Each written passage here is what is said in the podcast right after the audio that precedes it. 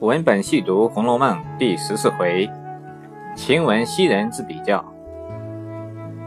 曹雪芹写人善用对比，越是同类型人物，越是写得判然分明、迥乎不同。写晴雯与袭人即是如此。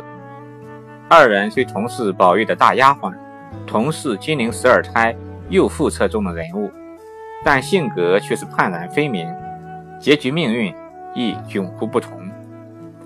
从二人之判词亦可略窥一斑。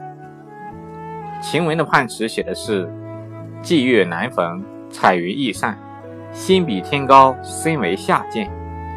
风流灵巧招人怨，受邀多因毁谤生，多情公子空牵念。”袭人的判词写的是：“汪志温柔和顺，空云世贵如兰，坎县幽灵有福。”谁知公子无缘。晴雯与袭人都身为下贱，地位低下，但因为二人性格不同，命运结局也竟有天渊之别。晴雯心比天高，不安于其下贱之位，敢于分庭抗礼。抄检大观园时，凤姐、王善保家的一伙直扑怡红院。袭人等顺从听命，任其收捡一番，唯独晴雯挽着头发闯进来，呼啷一声将箱子掀开，两手提着底子往地下一倒，将所有之物都倒出来，公然反抗。这怎能不招人毁谤报复呢？晴雯风流灵巧，一向被王夫人视为狐狸精，怕她把宝玉勾引坏了。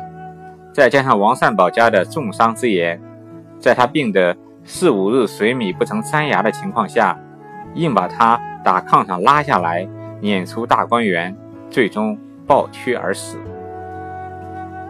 但袭人思想性格与晴雯则截然不同，她温柔和顺，深得王夫人喜爱。但作者在判词中对她不微词：“空云似桂如兰”，其实并非。如桂如兰，如桂如兰，自当品性高洁，性如桂，应耐月中寒。袭人却是第一个与宝玉偷视云雨情之人，而被王夫人视为眼中钉、肉中刺的晴雯，却始终守身如玉，至死未越雷池一步。由此看来，真正视桂如兰的，应是晴雯，而非袭人。袭人最终嫁给幽灵蒋玉菡，命运不可谓不好，又何来薄命之说呢？真不知作者为何要把她放入薄命司与晴雯并列。